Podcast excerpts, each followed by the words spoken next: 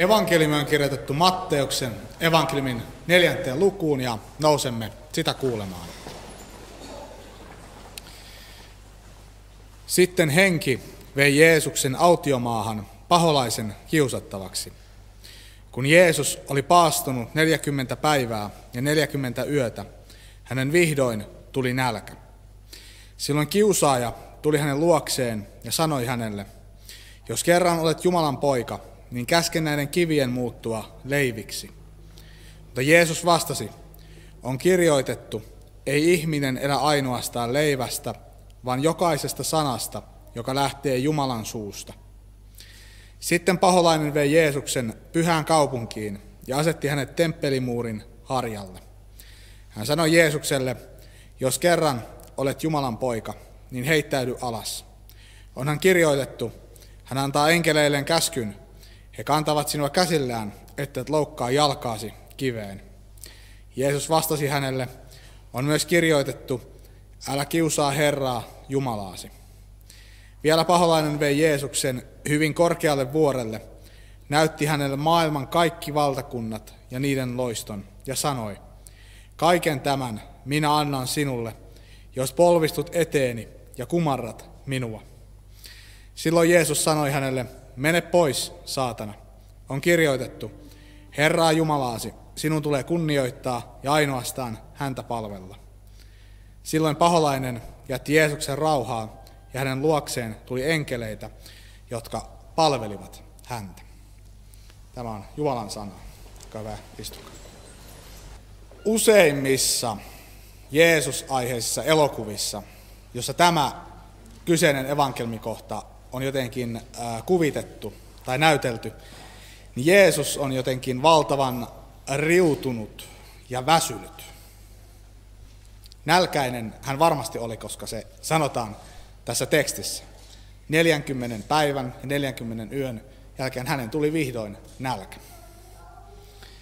Mutta oliko hän tällainen väsynyt, uupunut ja lannistunut, kuin jotkut elokuvan tekijät tykkäävät hänet kuvata tässä tilanteessa? Oliko tämä 40 päivää ja 40 yötä autiomaassa millaista aikaa Jeesukselle?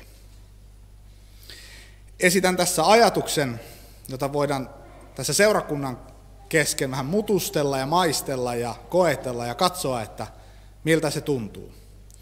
Jos se tuntuu väärältä, niin ole vapaa siitä.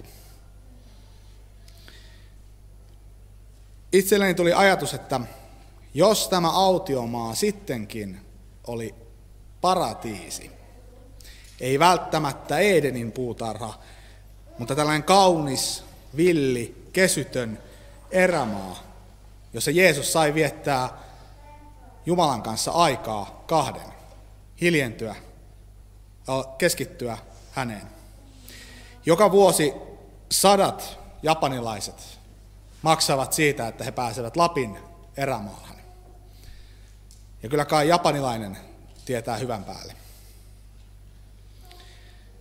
Tälle antaa vähän enemmän vielä tukea se, että tämä kreikan kielen sana, joka on käännetty tässä autiomaa, eraimos, niin sen voi kääntää myös syrjäseuduksi tai villiksi seuduksi tai erämaaksi. Tämmöinen mielikuva, joka syntyy tällaisesta dyynien täyttämästä hiekka erämaasta, niin ei välttämättä pidä ollenkaan paikkaansa. Tässä voisin kysyä, että kuinka moni täällä on käynyt Israelissa? Aika moni. Se, jotka ei ole käynyt vielä, niin lähetysjohtaja Mika Tuovinen on lähdössä sinne ja matkaseurueeseen voi kuulemma liittyä. Te, jotka olette käyneet Israelissa, niin ehkä tiedätte jotain tästä maantieteestä.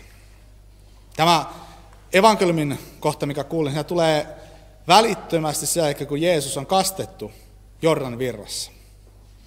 Ja jos olette käynyt näillä seuduilla, niin tiedätte, että ei sitä kovin kaukana ole vaikka Einkedi, tämä tämmöinen ihana puutarhamainen, sanon jopa niin kuin paratiisi, joka, josta tulee se vehreys ja jossa niin kuin jotenkin tajuaa sen, että tästä maasta sanotaan, että tämä maa tulvii maitoa ja hunajaa. Tämmöinen ihana paikka.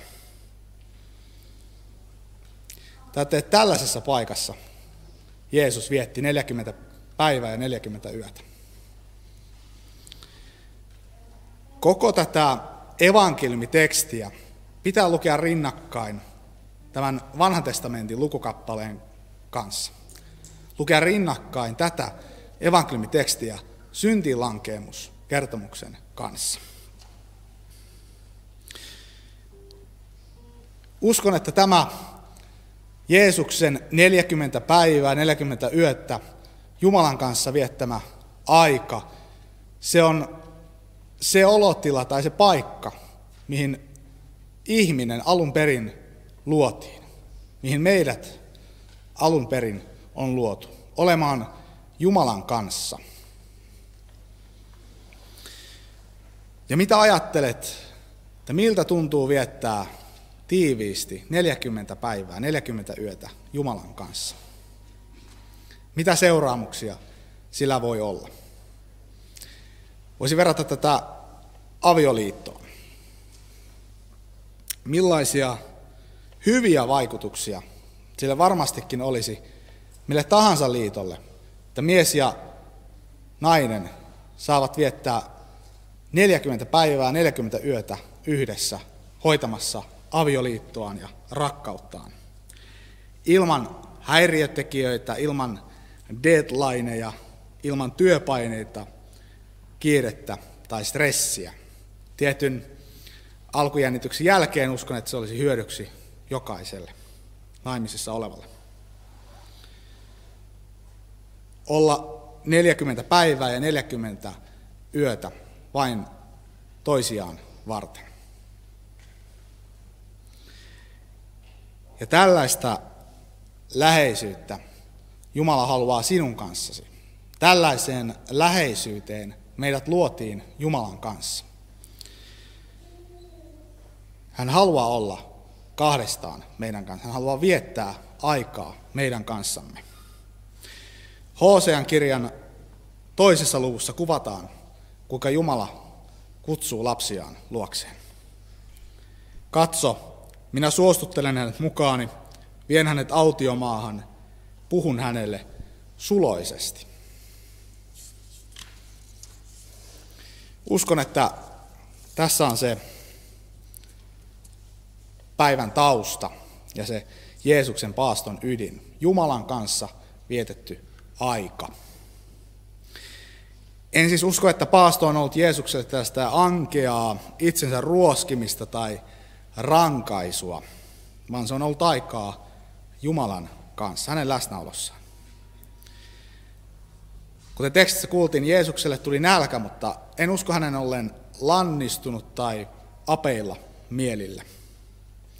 Se hetki, kun hänet lyödään maahan ja epätoivo valtaa mieleen, koittaa vielä Ketsemaanen puutarhassa.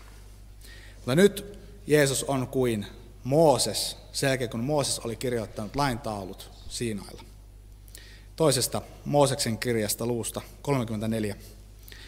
Mooses viipyi vuorella Herran luona 40 päivää ja 40 yötä syömättä ja juomatta. Ja hän kirjoitti tauluihin liiton ehdot nuo kymmenen käskyä. Kun Mooses laskeutui Siinaan vuorelta, molemmat liiton taulut käsissään, hänen kasvonsa säteilivät, koska hän oli puhunut Jumalan kanssa. Kuten sanoin jo, tämä evankeliumikohta pitää lukea rinnakkain syntilankeemus kertomuksen kanssa. Jeesus, kuten Aadan ja Eeva, on saanut elää Jumalan läheisyydessä ja hänen rakkautensa ympäröimänä. Siinä tilanteessa paholainen tulee kiusaamaan Jeesusta, tulee houkuttelemaan häntä, aivan kuten hän tuli kiusaamaan Eevaa Edenissä. Paholainen esittää Jeesukselle kolme kiusausta, joiden sisältö ja houkutus on oikeastaan yksi ja sama. Se on epäjumalan palvelus, mitä hän yrittää saada aikaan. Paholaisen ykköstavoite aina on tehdä meistä epäjumalan palvelijoita. Epäjumalan palvelus tarkoittaa sitä, että vaihdamme Jumalan luojamme johonkin toiseen, josta teemme itsellemme Jumalan. Oikeastaan kaikki synti on epäjumalan palvelusta, koska se on eroa Jumalasta ja synnissä me vaihdamme Jumalan ja hänen tahtonsa mukaisen elämän johonkin muuhun. Saatanalla nämä kolme viekotusta, kolme kiusausta tarkoittavat, että ensin oli leipä, joka tarkoittaa sitä, että hän haluaa saada Jeesuksen vaihtamaan Jumalan omien tarpeiden tyydyttämiseen. Tämän kiusauksen tarkoitus on tehdä meidän fyysisistä tarpeistamme tärkeämpiä kuin Jumala. Toisena oli yritys vaihtaa, saada Jeesus loikkaamaan kallilta, tehdä hänestä tällainen esimerkki tai ehkä tämmöinen tietynlainen mannekiini tai sätkynukke saatanalle. Tai vaihtaa, vedota ylpeyteen ja saada hänet vaihtamaan Jumala itseensä, ylpeyteen, ihmiseen. Tämän kiusauksen tarkoitus, että me alkaisimme pitää itseämme tärkeämpänä, viisaampana ja kyvykkäämpänä kuin luojamme. Kolmas kiusaus on, että vaihtaisimme Jumalalle kuuluvan palvonnan ja kunnian tähän maailmaan ja tämän maailman ruhtinaaseen, saatanaan itsensä. On tärkeää mainita, että me olemme langenneet kaikkiin näihin synteihin. Syntilankemuskertomus kertoo, että Aadam ja Eeva lankesivat paholaisen kiusaukseen. Ja koska me olemme heidän jälkeläisiään, niin me kannamme tätä syntiä omassa lihassamme. He vaihtoivat Jumalan yhteen hedelmään, vaihtoivat Jumalan haluun olla suurempia kuin Jumala ja palvoivat saatanaa uskomalla tämän valheisiin ja toimimalla sen mukaan. Ja niitä, tätä hedelmää me niitämme meidän ajassamme. Kuinka moni onkaan vaihtanut Jumalan omien tarpeiden tyydyttämiseen, mässäilyyn, päihteisiin, pornoon, irtoseksiin ja niin edes päin. Kuinka moni tässä maailmassa pitääkään itseään viisaampana kuin Jumala? Uusateistiset liikkeet ovat varmastikin tästä paras esimerkki. Niin sanotut vapaa-ajattelijat, jotka sitoutuvat sokeasti umpikujaan ajautuneeseen humanismiin ja omaan ylpeyteensä. Ja kuinka moni ihminen palvookaan saatanaa tavoittelemalla kunniaa tässä maailmassa välittämättä lähimmäisen kärsimyksistä.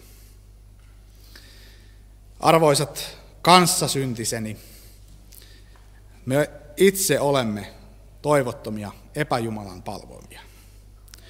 Vaikka henkemme kaipaa Jumalan luokse, niin lihamme valitsee aina mieluummin epäjumalan palveluksen. Meidän toivomme on siinä, että Jeesus Kristus on tullut sovittamaan meidän syntimme. Ja hänen sovitustyönsä alkaa tässä.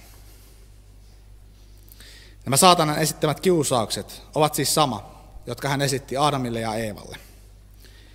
He ja koko ihmiskunta heidän kanssaan lankesi syntiin. Nyt Jeesus saa kohdata nämä samat kiusaukset, mutta hän pysyy uskollisena. Hänen vastauksensa ovat ne, jotka Aadamin ja Eevan olisi pitänyt antaa saatanalle. Jeesusta kutsutaan uudeksi Aadamiksi, koska hän, synnitön ihminen, elää sen elämän, jonka meidän olisi pitänyt elää. Jumalan pelastussuunnitelma huipentuu Jeesuksen ristissä. Jeesus ottaa meidän syntimme itseensä ja suostuu viattomana meille kuuluvaan rangaistukseen. Apostoli Paavali kirjoittaa toisessa kirjeessä Korintin seurakunnalle. Kristukseen, joka oli puhdas synnistä, Jumala siirsi me kaikki meidän syntimme, jotta me hänessä saisimme Jumalan vanhurskauden. Vaikka me olemme edelleen syntisiä, niin tarttumalla Jeesuksen ristiin me olemme vanhurskaita, Jumalalle kelpaavia, pyhiä ja puhtaita. Ja meidän uskomme on iloista luottamista tähän, että vaikka olen syntinen, niin olen pelastettu Jeesuksen tähden. Vaikka olen syntinen, niin Jeesuksen tähden olen Jumalan rakas poika, Jumalan rakas tytär. Ja me pääsemme kotiin, kun meidän aikamme koittaa. Vaikka me olemme edelleen syntisiä, niin me saamme pyytää pyhältä hengeltä joka päivä voimaa kuolla pois synnistä ja edetä pyhityksessä. Haluan vielä jakaa muutaman käytännön huomion kristityn jokapäiväisestä elämästä. Saatana vihaa teitä. Hän vihaa sitä, kun ihminen löytää Jeesuksen, ja hän vihaa sitä, kun ihminen etsii Jumalan tahdon toteutumista elämässään. Apostoli Pietari kirjoittaa ensimmäisessä Pietarin kirjeessä, Pitäkää mielenne valppaana ja valvokaa. Teidän vastustajanne, saatana, kulkee ympäriinsä kuin ärjyvä leijona ja etsii, kenet voisi niellä. Voimme olla siis varmoja, että kristitty kohtaa vastustusta, kohtaa kiusauksia ja houkutuksia elämässään. On sanottu, että saatanan suurimmat juonet ja pahimmat valheet on varattu seurakunnan pyhimmille.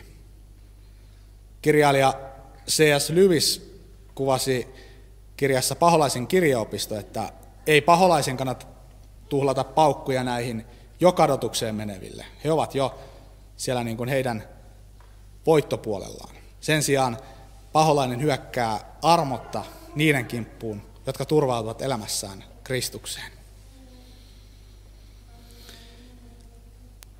Mitä se vastustus sitten on? Ne ovat kiusauksia, ne ovat sitä, kun rukouselämä takkuaa, raamatun lukeminen ei maistu, ja lähetystyöntä ja evankeliointia saatana pelkää yli kaiken. Hän pelkää kuollakseen sitä, että Jumalan seurakunta tässä maailmassa innostuu näistä kahdesta.